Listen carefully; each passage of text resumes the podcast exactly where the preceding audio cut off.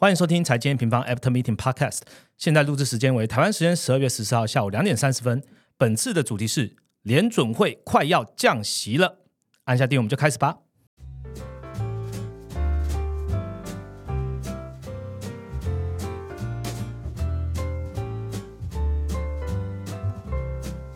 Hello，大家好，我是财经王的 Roger。本周重点没有别的，就是联准会终于脱口讲出降息这两个字了哦。那我们在录音这个市场当天也是非常嗨的，这样子创这个道琼创历史新高了。那我们就结束今天的 Podcast，拜拜。因为已经讲这么快，是不是？因为太快了，就结论结论直接出来了。对啊，对我其实我们还是拉回来讲一下，就是哎。我们知道这个联储会明年降息的可能性哦，其实就是大增嘛，因为他这个鲍威尔自己都讲，等一下我们细节会讲的比较这个详细一些哦，甚至有可能会提前啊。那你听到这个讯息的时候，是打算加码哦，还是担心衰退而减码呢？本来降息就有两种意义嘛。那二零二四年的资产配置重点啊，还有风险预警又有哪些呢？这些你要了解的东西啊，都邀请这个听众朋友可以直接来参加我们一月十号举办的这个二零二四全球经济展望线上版。你就可以知道了哦。那这个线上这一次的这个线上展望呢，除了研究经理比比尔拿会主讲哦，这主讲的主题叫“牛市如期重启，预告年终反转三大风险”。那除了这些，我们还邀请到创办人 Rachel 一起上线 Q&A，和大家一起聊聊景气的看法哦。那怎么参加 CP 值最高的呢？就加入我们年末最终订阅优惠，就可以免费参加了、哦。只要你成为 MM Prime 或 MM Pro 的年缴订阅用户，就可以获得价值三千五百块的实用财经工具哦。除了刚刚讲到 MEO 之外呢，你也可以抢先来看二零二四总共十一加二篇的展望系列报告。好，我们还会集结成电子手册哦。那还有二零二四 Google 跟 Apple 这两个平台上面的财经日历，而且我们还有专属 Telegram 数据及时推播。那当然还有这个全球的这个展望和大家分享哦。这样直播呢，除了 Vivi 和 Rachel 之外，还有一个问不倒的男人，其实刚刚已经发生了，就是今天和我们大家聊联总会的研究经理 Ryan，欢迎 Ryan。Hello，大家好，我是 Ryan。好，今天早上好了，也是今年这个最后一场联总会的会议重点嘛。哦那三个字来形容哦，就是鸽鸽鸽，哦，鸽子的鸽。那为什么讲三次呢？其实就是呼应，就是降可能降三码嘛，哈，讲三次。那等等，请 Ryan 和我们详细来聊聊哦。那除了降息之外啊，升息的部分，其实早在十二月初。在 M 平方的网站上呢，你去看这个非 watch 这个数据啊，这非 watch 是升降息几率，就可以看到从四点多 percent 哦，一路降降降降降到零 percent。十二月十三号就是零 percent。好，那为什么是零呢？等下会讲。那这个有用的小工具呢，就是由我们合作的好伙伴智商所所推出的非 watch 哦，来预测这个联总会未来升降息几率还有幅度的工具哟。那 Ryan 今天也在这嘛，也是最常就是观看联总会的研究员，和我们科普一下什么是非 watch。好，那其实我们都知道，我们在看市场预期的时候，其实有时候看什么东西最快，其实就是价格最快。所以其实那个非 watch 的一个计算方式，它就是用利率期货价格去推测出，哎，升降息的几率是做是多少。那这边的一个利率期货，其实指的是美国联邦基金利率为标的的一个期货合约。那它反映的其实是市场对美国就是联邦基金利率的一个预期。那这边它有个比较特别的一个报价方式，就是相信如果有在做一些期货交易的人，可能就会知道，他们的一个报价方式就是用一百的一个方式。就是一百的时候代表是零趴，假如说现在的一个诶报价是九十九点八的话，就代表说诶可能市场反映的一个利率是零点二哦，一百减九十九点八，对，一百减九十九点八的一个意思。那其实大家都知道，因为期货它其实就是有一个近月的合约，也有远月的合约，所以其实市场它会自动的去交易，交易出来说，诶到了哪个月份的时候，利率的一个期货的报价在哪里？那也代表说那个时候的一个。隐含的一个市场预期的利率在哪里？所以其实这个是一个非常好的一个指标，它可以对未来一年左右的一个利率去做出一个预测哦。好，可以预测下一次会议的一个利率哦。那当然也可以预测就下下次啊，年底或是明年的一时候，就是市场预期的一个利率变动。像可能说以这次的联准会来看，其实市场现在就预期，哎，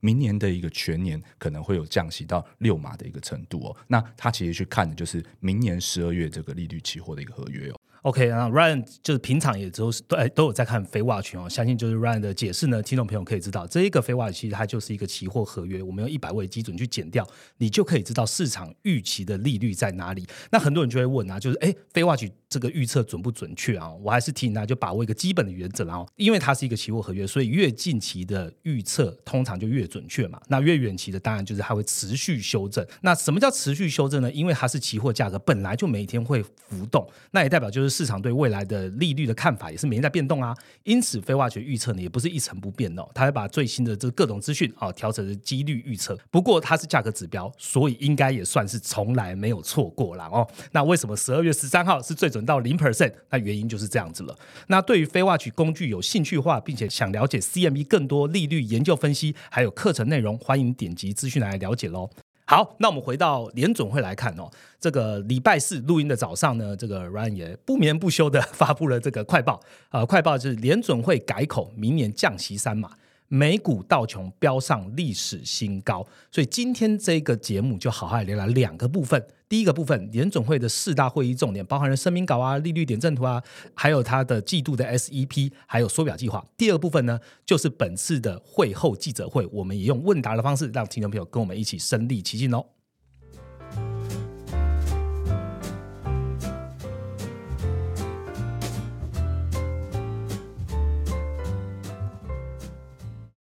好的，马上进入我们第一个主题。这一次的 FOMC 会议抛出了这个明年降息的暗示。算暗示吗？我自己觉得还蛮明显的啦，算明示啦。但是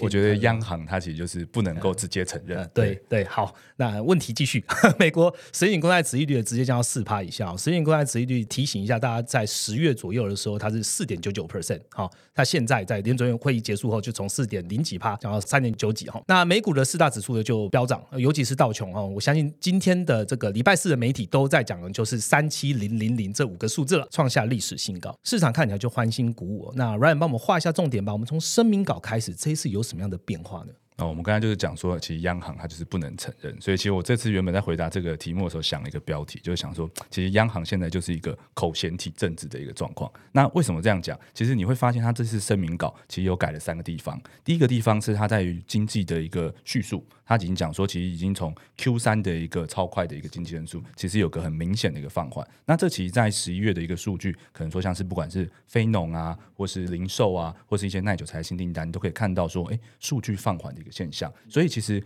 已经确定，就是 Q 四的一个经济增速一定会比 Q 三来的缓慢，经济降温的。对，然后而且他直接写在声明稿里面。那第二段是讲说，他其实认为说新就是过去一年的一个通膨已经出现放缓的一个迹象。那他也直接加在就是声明稿里面。所以其实你可以很明显的感受到，哎，联准会对于说经济增速的放缓，还有通膨的一个放缓，其实他已经承认了这件事情。只是因为他身为一个央行的角色，他不能够在诶通膨还没有达到他目标的时候，就是。对他不能够立刻去做一个改口，所以他还是在这一次的一个声明稿里面新增的第三个重点，就是在他利率前瞻指引的一个部分，他其实接加了一个小小的一个形容词，叫做 any。那他这 any 后面接的是说，哎，要不要有一个额外的一个紧缩政策？那他就是说，任何的一个情况都有可能会让他们有一个额外的一个紧缩政策。也就是说，其实他实际上这篇声明稿其实就改了这三个地方，两个地方其实已经承认，哎，经济已经放缓。通膨已经放缓了，但是他又害怕，就是市场说过度的预期他的这件事情，所以就加了一个，假如说有一些意外，可能说通膨重新起来啊，或是经济增速又像可能上半年一样，一直比想象中强，那他可能就还会有一个升息的举措。但是实际上，就是从经济的来看，还有通膨来看，其实这样的一个几率已经是不高了。哎，这个声明稿它那个 any，它是删掉原本的哪一个形容词变 any，还是就加上去？就加上去。那等下在那个包围的记者会的时候，也会特别讲这个，因为其实这个这个词其实有 我我讲个小故事啊。今天早上的时候，就是我写完报告的时候发给 Rachel 嘛，那 Rachel 看到的时候还打特别打电话来问我说：“哎，这句话好难跟用户解释哦。”就是加这句话，其实表字面上的意思，其实好像是联准会还要强调说，它有一个升息的一个弹性，它有个货币政策紧缩的弹性。但是实际上，市场的一个解读是依照就是鲍威尔在会后记者会的一个讲话，其实实际上委员是认为已经接近升息尾声了。好，等一下这个会后的记者会攻防，在我们在 Part Two 的时候跟大家聊聊。简单来说，这个声明稿啊，如果大家现在也也在快报上面哦，这个满满的声明稿里面 删掉了有改变的就。三个地方一个就是经济确实有降温，第二个是哎通膨确实也下来了，第三个就是增加了 any，最后一个就是日期，这就改了这几个地方。那我们接下来持续来问一下哦，大家最 care 的其实是比较数据化、比较量化的利率点阵图哦。今年升息的最后一码应该就就此停住嘛，大家已经知道结果了。那明年又有降息的预期又浮现了哦。那前面这个 Ryan，大家如果在看这报告也知道，这这高达七位委员呐赞成要下调这个利率，同时二零二五年还有三月，我相信 Ryan 这边有更多的内容跟听众朋友分享，你讲一下最近的利率看法吧。好，因为每次季月我们当然要看一下利率点阵图嘛。那其实这是在会议之前，其实市场就把焦点放在利率点阵图上面，因为市场原本在会议之前的时候就已经预期，叫明年可能会降息五码的一个更多。对，但是联准会对于这一块，他在九月的时候，因为那是比较久之前的资讯，他那时候只是认为说九月之后有再升息一码的话，他可能要降息两码，所以跟市场的一个落差，升的降下。对对对，然后所以实际上可能跟市场落差是，哎，如果从九月点阵图来看，它实际上可能明年只有降息一码，但是市场的像我们刚刚前面讲的非 watch，其实已经预估到会降息到五码的一个程度，所以市场本来就很关注这一次的一个利率点阵图的公布。那刚刚其实 Roger 已经有讲到了嘛，就是二零二四年的一个呃，就是利率点阵图，其实有很明显的一个委员分布的一个下调，其实有七位委员都下调了明年的一个利率预估，所以让中位数其实是下修了两码到四点五到四点七五帕的一个区间。那这代表说，呃，联总会认为明年他们现在委员的一个投票出来是至少会降息三码的一个机会。那其实相较就是九月的一个利率点阵图降息两码嘛。所以其实实际上是比上一次更为鸽派的一个表达方式。其实我觉得，除了在讲这个呃明年降息的一个幅度的预估以外，其实还有一个很关键的一个重点啊，就是为什么我们刚才前面讲说它的一个声明稿是一个口嫌体正直的一个状况。其实你看它的一个利率点阵图，现在委员投票出来的一个状况，其实就是逐年的利率下降了。所以其实都降，对它已经完全没有一个就是哎，还比现在高峰的一个利率的一个投票的结果。所以其实实际上，这个代表这次的绿点阵图是代表本次的一个升循环，其实应该就是官宣的一个结束，但是他们没有写在声明稿里面。OK，就是动作上来说，升息循环就结束了，然后那联总会下了一个 any，就是跟市场保持一些弹性。哦，我们刚才已经提到了，那这一次是大的这个季度报告嘛，所以还有一个很重要的报告哦，就是我们的 SEP 经济预测报告。那简单先讲一下，就是对于二四年经济数据，其实他们认为没有比二三年好。哦，那整体的通膨预期呢，其实还是持续在下降的。那也请 Ryan 跟听众朋友分享一下。好，那这个其实就是我们在写这次的一个会议的前瞻的时候，我们其实就有特别讲到这一次的一个经济预测报告可能会看到就是经济还有通膨的一个下修。那其实这一次开出来就是符合我们的预期。其实二零二四年的时候，原本在上一次的时候是预估可能哎呃 GDP 的一个年增率还有一点五帕。那它下修到一点四帕，那其实这个幅度非常非常小嘛，所以其实表示说联准会传递的是，哎，它可能还是比较偏向是一个软着陆的经济，是。就是明年的经济增速还会成长，但是经济增速成长的同时哦，它的通膨也做了一个下修的一个动作，那它通膨的一个下修的一个幅度是从二点五帕降到二点四帕，所以它其实是认为说美国的一个经济的状况可能会是经济有成长，但通膨的放缓可能比原先预期还来的。快的一个程度，那这两个其实也很好理解啦。因为你假如说经济的增速是出现放缓的话，你通膨自然也比较容易有一个放缓的一个可能，就不会说哎一直被消费很强的去推动这种感觉。对，所以其实我觉得它的这个 SEP 啊，它传递的就是我这边再讲一下 SEP 的另外一个项目啦，就是它的失业率是。完全没有调整的，一直维持在四点一趴的一个预估，所以表示说，其实联总会的委员是认同接下来就是明年的一个降息的一个可能性，因为你看嘛，就是经济放缓了，哎，通膨放缓了，失业率也没有飙升，是那他其实只要说，哎，我经济增速不够的时候，我就可以去做一个降息的一个举动，去维持它的一个经济增速，因为我的通膨还在下滑嘛，所以这个我觉得是一个蛮好的状况。那其实市场可能会有时候讲那个就是啊，金发女孩经济。对，就是市场有一些会讲说，哎，这样的一个 SEP 的表态，其实就表示联准会认为明年是金发女郎的一个经济啦。讲一下金发女郎，好怕有人不知道哦。金发女郎经济其实就是这样了，就是可能说你的经济增速都还维持在一个不错的状况，但是通膨又没有过热。那我们通常就是认为这样是一个最好的状况，最佳路径。但是其实像这个部分啦，我会认为啦，就是在现在这个高利率的环境之下，用金发女郎经济形容可能没有这么的一个恰当。我觉得还是比较偏向是它有一个预防性降息的一个状况，因为它只要通膨控制得住的话，它其实如果说哎经济增速放缓到一点四帕。那它其实适当的去降个一码、两码、三码，就照它点阵图去做这样的一个动作，把经济增速维持在它的一个可能长期平均左右，或是它预估的一个一点四帕左右。其实我觉得都是一个呃，就是以这么大的一个已开发、世界第一大的一个已开发国家来说，都是非常好的一个状况。嗯，有在关心，哎，民方在讲这个过去历史的一些循环，大家会知道说，哎，当你今天升息升很高，然后终于把升息打下来，或是遇到经济有点衰退情况的时候，联准会开始做大降息。可能会造成经济衰退，但是反过来，如果联准会在发现这一个衰退之前做了预防性降息，过去这几年的 case 看起来是成功的，所以联准会现在看到路径就是，哎，经济成长率降一点点，哎，通膨还持续往两趴迈进，哎，预防性降息的弹性它就来的大很多，那这也是联总会最最喜欢的一个状状况。对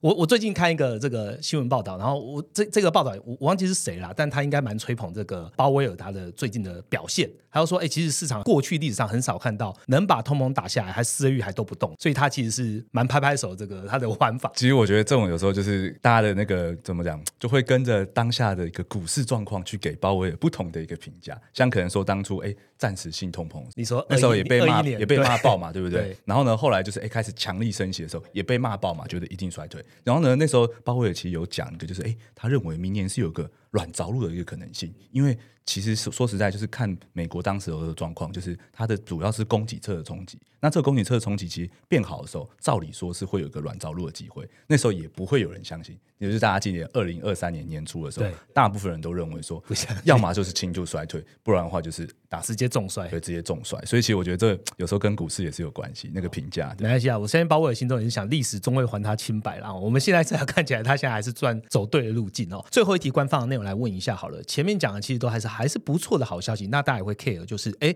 流动性有没有问题啊？之前讲了一些什么信贷危机啊，什么危机啊，联总会还持续缩表，那这样对流动性紧缩是不是又造成很大的一个风险？我们先问一下好了，缩表进度状况又是如何呢？好，其实现在的一个联准会的缩表，其实基本上他们还是就是保持着一定要继续持续进去的呃，就是动作啦。因为他们现在其实是维持着就是每月就是九百五十亿的一个缩表速度。那为什么他们还是会觉得说可以持续的进行，然后不会影响到市场？他其实提的就是说，哎，目前的一个 ONRP 它是一个快速的一个下降。所以我们这边给大家一个数字哦，就是现在 ONRP 为什么它我们。知道它还是持续的抑注市场流动性的原因，是因为从十月初到现在，其实 ONRP 它下降的幅度大概是嗯五千两百七十九亿。那这个同期间呢，其实资产负债表大概只画下滑了大概两千七百八十四亿左右。那甚至说，我们平常在看，就是诶，可能跟市场的估值比较有关的存款机构的一个准备金，它甚至是一个逆势回升呢，就是两千九百五十九亿的一个状况。所以你就会发现说，现在联准会的一个缩表，它大部分都还是有这些货币。市场基金存在 ONRP 的这个资金哦，它现在释出来挹注这个流动性的一个状况。那现在的一个 ONRP 其实还有八千多亿嘛，所以其实呃，如果说以依照就是过去三个月的一个预估，可能每个月下降两千亿的话，其实都还有一个 buffer 去可以承受，还可以 balance 三四个月。对对，还可以 balance 至少可能四个月左右的一个时间这样子。嗯，好，所以这个缩表进入，就算联总会下来持续缩表，现在看起来对于整个市场的流动性还没有太大问题哦。好，那我这边稍微补充一下，其实我们现在目前展望就是未来一季 ONRP 一个下滑一个状况。其实我们在今年就是六月的一个 FOMC 的时候，其实就呃引述过一个呃纽约联储的一个报告，就讲说 ONRP 在什么样的一个状况下，它会持续的进入市场，然后抑注市场流动性，其实就跟联准会的一个升息终点什么时候出来有关。所以其实我们从这次的十二月会议发现，基本上就是升息重点。所以其实再次的一个值率波动，它其实是很高的机会会继续降低。那这个会让货币市场资金更愿意就是进入市场里面去，就是哎去锁到一些更高的一个固定收益的一个产品，就借人家钱去做这些事情。所以其实接下来的一个 ONRP，我觉得在未来的一到两季还是会一个快速下滑的一个状况。OK，那这是我们上半个主题在聊联总会官方的内容。下一个主题我们来聊聊哦，这是记会后记者会，其实记者针对刚刚 Ryan 讲的那些话，也都会有一些问题嘛，我们就当记者来好好问一下联总会主席喽。下个主题见。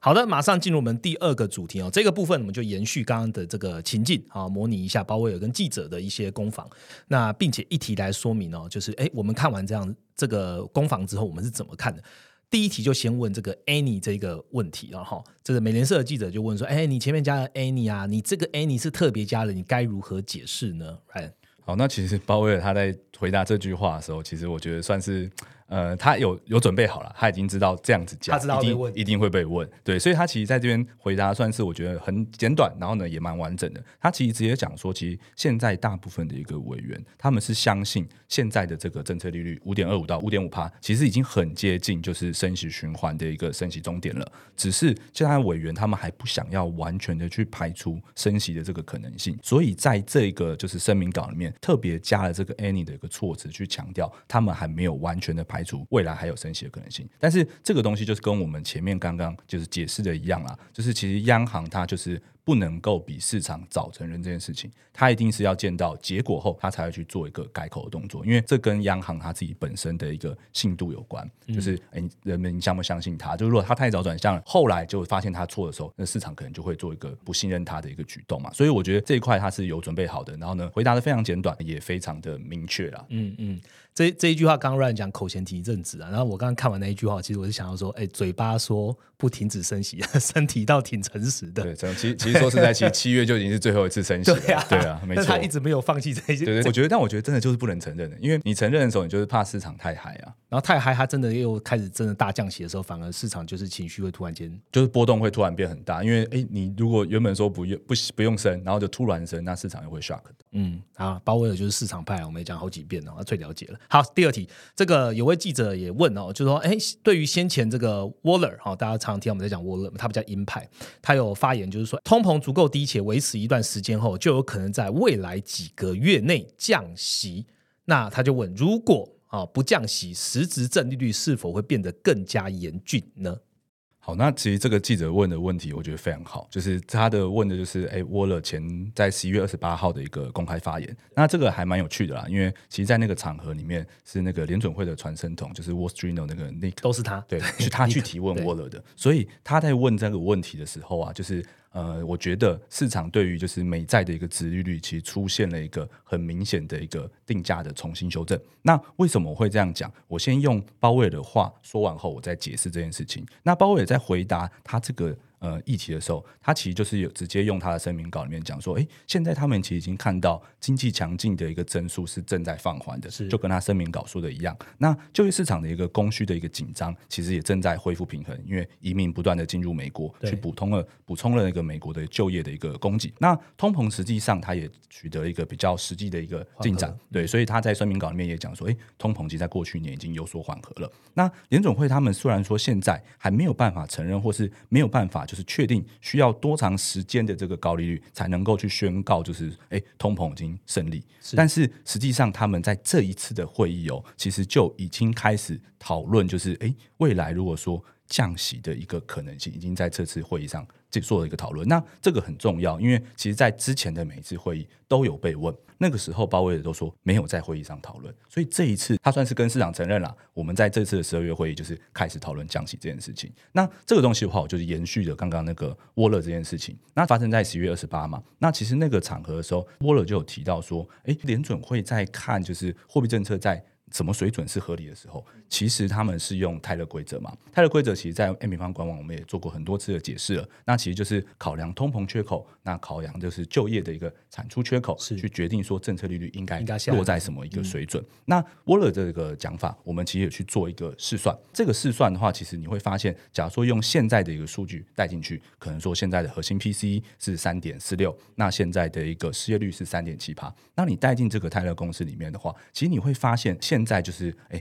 刚好在联准会五点二五到五点五的一个区间里面。但是如果说像它的一个 SEP，它已经预估到今年的一个年底，就是十二月的一个核心 PC 开出来之后，可能会降到三点二帕。那到了三点二帕，如果你再带进这个呃，就是泰勒公司，泰勒公司里面，然后呢，你就假设失业率不变的情况的话，其实它就可以降息两码了。所以其实，在这样的一个情况之下，只要这个通膨哦，能够就是维持他们的一个。路径就是持续的放缓的话，在联准会的一个就是通膨跟经济产出的一个权衡中，其实已经可以做一个降息的举措了。所以在十一月二十八号之后，你就会发现哦，是美债值利率就是开始，诶，原本像可能说我们在前一次月报的时候，我们也是认为，可能如果说联准会没这么快降息的话。呃，殖利率不会这么快的下去。但是在那一天就出现了一个很明显的下行的突破，跌破四点二。那在这次开完会之后，其实跌破四趴，对，所以其实那个是一个蛮关键的一个时间点。那他在这一次的十二月会议里面，就是鲍威尔算是承认了这件事情。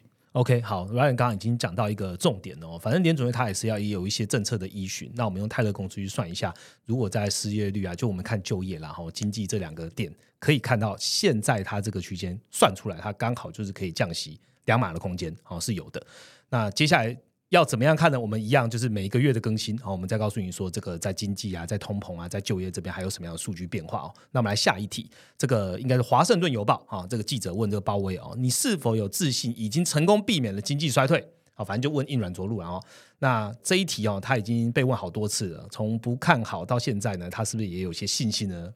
那其实我觉得，我觉得鲍威尔好像对这件事情，其实我觉得委员他们一直都对这件事情蛮有信心的，所以其实他这次其实回答也算是相对的强硬一点。他其实就说，当然我们不能排除经济有很多的不确定性的一些风险，但是他认为说现在市场就是预估经济的衰退的看法是。没有数据根据的，他就强调说，其实现在他看到美国的一个经济的降温，然后呢，让通膨的这个下降不会像历史一样出现很大规模的失业。那这个东西其实我们在今年以来也一直不断强调了，因为现在其实美国他们从大概疫情之后啦，一直在讲的就是贝弗里奇曲线嘛。那贝弗里奇曲线这个东西啊，其实就是说，因为疫情的时候有很多的人哎，可能提早退休，离开了劳工，或是确确诊了死亡了，那或是他的一个移民都没办法进到美国。美国又是依靠移民的国家，所以其实他们实际上在美国的本土有非常非常高的就是招聘的一个需求。可能你去看那个 JLOS 的那个非农职位空缺数，它就是非常非常高嘛，但是却没有足够的人去补充。所以这段时间其实这两年就是因为诶全球的一个国际解封之后，移民开始进入美国，加速进入美国，所以是有补充这一块，那也就会让它的一些薪资增速或是一些核心通膨的一个增速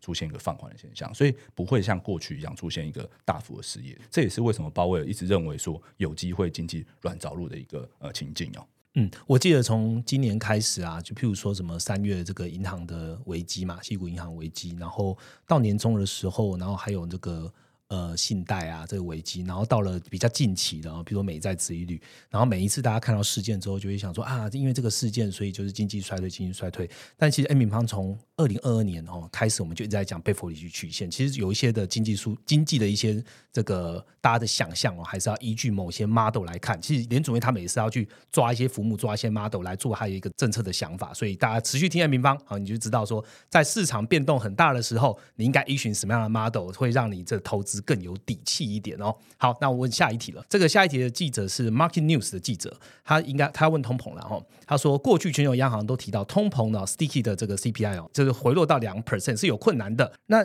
今年的通膨下降速度确实很惊人哦。是否对于通膨的理解哦，这个鲍威尔，你是否出现这个通膨理解的变化呢？好，那其实这个部分的话，其实就是我觉得也算是市场就是在前一段时间，或是从二零二二年以来的一个迷思啦，就是说，哎，好像通膨到后可能会有一个停滞性，没办法再继续。往下还有个粘性在那边，没办法继续往下的一个部分。但是其实鲍威尔他在这一次哦，其实算是他这他这个论述也非常的鸽派，就是他其实在讲说这一次的一个疫情之后，当然我们也是碰到了很强劲的需求，因为那时候疫情之后有非常大的财政政策去刺激需求嘛。那这个确实跟过去典型的这种就是需求推动的呃就是通货膨胀很像，没错。那这次也有这个要素，但是其实这一次还有另外两个方面。第一个是就是在疫情期间的时候，其实全球的一个商品供应链是。面临很大的冲击，所以他没有办法去给非常多的一个供给去去去，就是这些需求嘛，需求很强，他没办法去 offset 掉对 offset 掉这个需求。所以在这个部分的话，这是第一个部分嘛。那第二个部分的话，是刚刚我们前面讲这个就业劳动供给的一个不足的部分。所以它其实，在疫情期间的时候，连呃，包伟也是直接这样讲，其实很像是有一条垂直的一个供给曲线。那垂直的供给曲线意思是什么？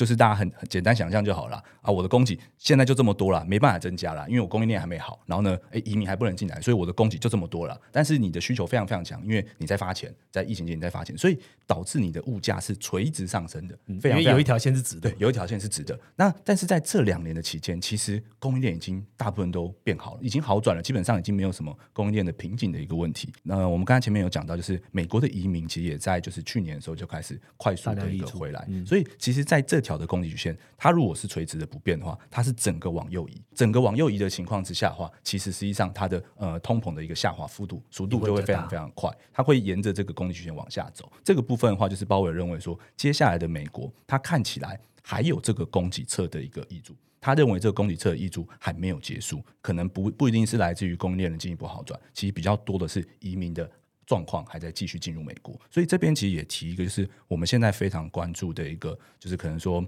什么时候这样的一个红利会消失。其实我们是在看非农职位的空缺数。我们现在知道很多的一个经济数据。都已经回到疫情前了，但是有一个东西还没有回来，就是非农职位的空缺数。它现在目前其实还在八百多万左右。那它如果降到疫情之前可能七百多万左右的时候，那那个时候美国的这个就业供需紧张的一个状况就完全平平衡掉。那平衡掉的时候，它就不会有额外的去压抑通膨，就是往下走的一个状况。所以这就是我们可能在明年会特别关注的一个部分哦。OK，Ryan 已经点出来了，就是要看这个非农的职位空缺数这个重要的数据哦。那我们到今天的最后一题哦，我们要看明年，我们联储会大概都讲完了哦。那要看明年利率最重要的数据，其实 Ryan 刚刚前面已经有提到了，我们再利用最后一题跟大家提点一下这个关键数据，和大家分享一下。好，那我们刚刚前面讲的是非农职位空缺数，那它如果回到疫情之前，它对于通膨的下行就不会有再溢注。这件事情的话，我们其实也可以直接去看通膨的一个状况。对，那我们这边的话会去看核心 PCE 的一个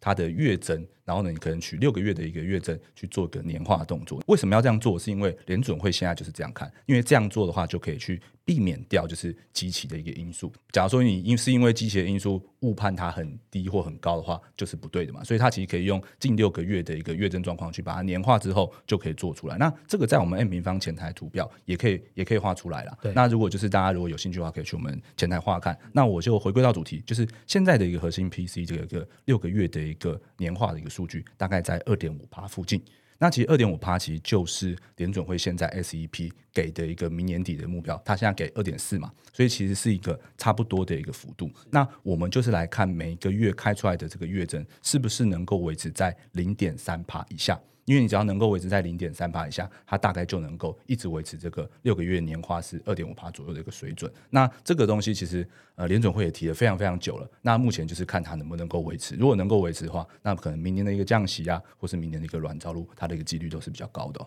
嗯，还记得我们每次在讲联准会的这个政策利率的时候，我们都会以 P C 为这个根本，然后大家去想，因为联总会也是在看这个。那 Ryan 刚刚讲说这个 P C 哈六个月再把它做年化。好处就是解除掉因为机器影响，然后造成一些误判。那联储会现在可能也是这样看的，所以造成就是现在，哎，我们用 PC 为主，看起来通膨还是有一个比较让人家幸福的下滑了的一个趋势还是在的。好，那我这边再补充一个，就是呃，其实像我们刚刚前面一直在讲那个泰勒规则的公式嘛，其实泰勒规则的公式，如果你用现在联准会就是明年底的一个预估，就是二点四帕去放放进去的话，你就会发现说，其实现在市场为什么预期明年降息的一个幅度从五码变六码，就是因为你如果用二点四帕套进泰勒规则的话，其实现在差不多就是明年六码。对，那失业率不变的情况，对失业率不变的情况，而且你要知道它的那个 SEP 啊，它其实失业率预估是四点一帕嘛。其实是比现在高的，所以其实甚至是有可能，哎，更幅度更大的一个可能性。但是我我这边也要讲一下，就是